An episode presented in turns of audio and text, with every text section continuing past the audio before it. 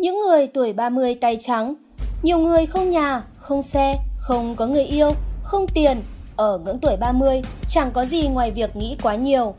Xuất phát điểm mỗi người khác nhau thì hỏi tại sao chúng ta không có được những thứ mà người khác đã đạt được khi bằng độ tuổi nhau?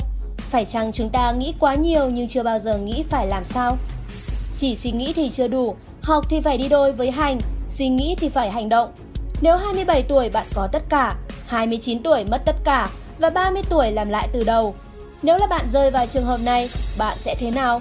Bạn lại than trời, trách phận hay bạn sẽ nỗ lực phấn đấu? Nếu chính miệng bạn nói bạn sẽ cố gắng hơn, cố gắng thay đổi, cố gắng rút kinh nghiệm thì có chắc chắn là bạn sẽ hành động ngay lập tức hay không? Hay chính miệng nói qua loa rồi cuối cùng lại là con zero tròn chính và cuối cùng lại trách số phận không cho bản thân cố gắng, trách thời gian không có để kịp thay đổi. Rồi cuối cùng bạn là con mèo hay là con hổ trong xã hội này?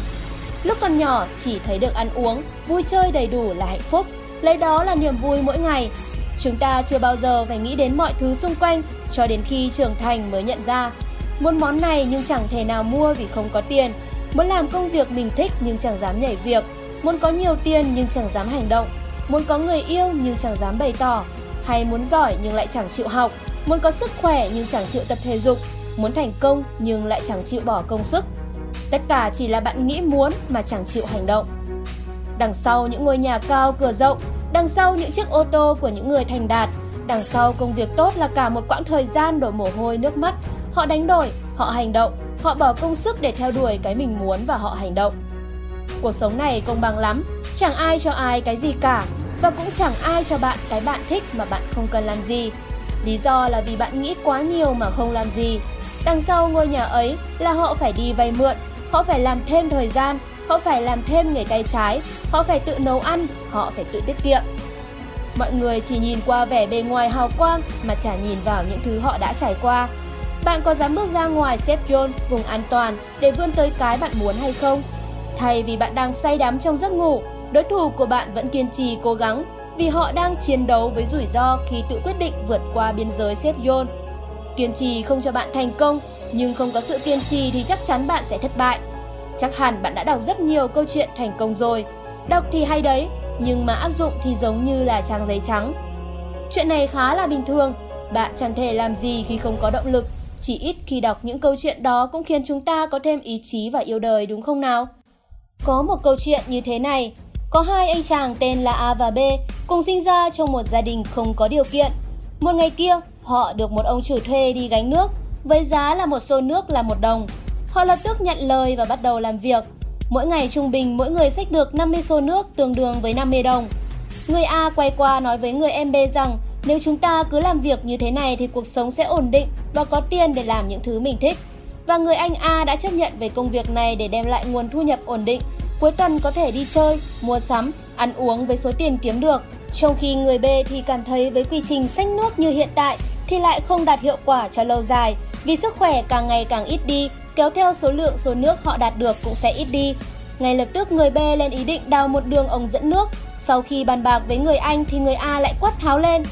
Sao lại làm như thế? Làm sao biết có thành công hay không mà chỉ đổi lấy mất thời gian hơn, tốn sức nhiều hơn, mệt hơn mà chưa biết kết quả chắc chắn có hơn hay không? Thế rồi người A không đồng ý và cứ ngày qua ngày vẫn miệt mài xách nước. Nhưng thời gian qua đi, sức khỏe giảm dần, số lượng nước cũng ít dần đi, kéo theo thu nhập ít dần theo thời gian. Trái lại với anh A thì người B vẫn theo đuổi suy nghĩ đó, hàng ngày vẫn xách nước. Anh ấy dành thêm thời gian sau khi xách nước để đào cái đường dẫn nước. Mọi người xung quanh luôn cười chê, bảo là thằng này chỉ tốn công sức và thời gian vô ích mà thôi, chẳng có hiệu quả gì đâu, vì khoảng cách từ nguồn nước tới chỗ chứa khá xa. Nhưng B không chịu đầu hàng, anh ấy nghĩ rằng mỗi ngày mình đào được 1 mét thì 10 ngày được 10 mét. Thế rồi anh ấy vẫn hành động, vẫn kiên trì, vẫn miệt mài đào cái hố ấy sau mỗi ngày làm việc, kể cả cuối tuần anh ấy vẫn đào, trong khi người anh thì lại tận hưởng cuộc sống một cách vui vẻ và thoải mái. Thế rồi đến một ngày anh B nhận ra mình đã đào được 50% chặng đường, thấy được quãng đường xách nước hàng ngày đã giảm đi một nửa. Thế rồi anh ấy lại tiếp tục, vẫn kiên trì hành động, có những ngày kiệt quệ, như người sắp chết đi vì quá kiệt sức, nhưng ý chí to lớn đã giúp anh ấy vượt qua tất cả, để rồi một ngày hoàn thành xong con đường dẫn nước. Nhìn sang bên anh A, thời gian trôi đi, sức khỏe giảm đi, chất lượng công việc giảm đi kéo theo thu nhập giảm, khiến người anh A cảm thấy cuộc sống càng thấp đi. Trong khi người B hoàn thành xong con đường dẫn nước, dân làng cũng háo hức. Có cả những người trước kia cười chê, mỉa mai anh ấy cũng kéo đến để tò mò xem thế nào. Cuối cùng thành quả sau thời gian kiên trì không mệt mỏi, con đường dẫn nước thành công, không còn phải xách nước hàng ngày, không còn phải mệt mỏi kiếm từng đồng một. Giờ anh B chỉ cần mở đường là nước sẽ tự chảy từ nguồn và chính ngôi làng. Thế là ngày qua ngày, thu nhập của anh ấy ngày một nhiều hơn. Không những thu nhập nhiều hơn, công sức bỏ ra cũng ít đi, thời gian ngủ cũng có thu nhập.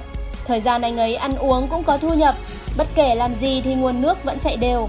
Đến thời điểm này thì mọi người không còn mỉa mai anh ấy, mà chỉ một lòng ngưỡng mộ và không ngớt lời khen.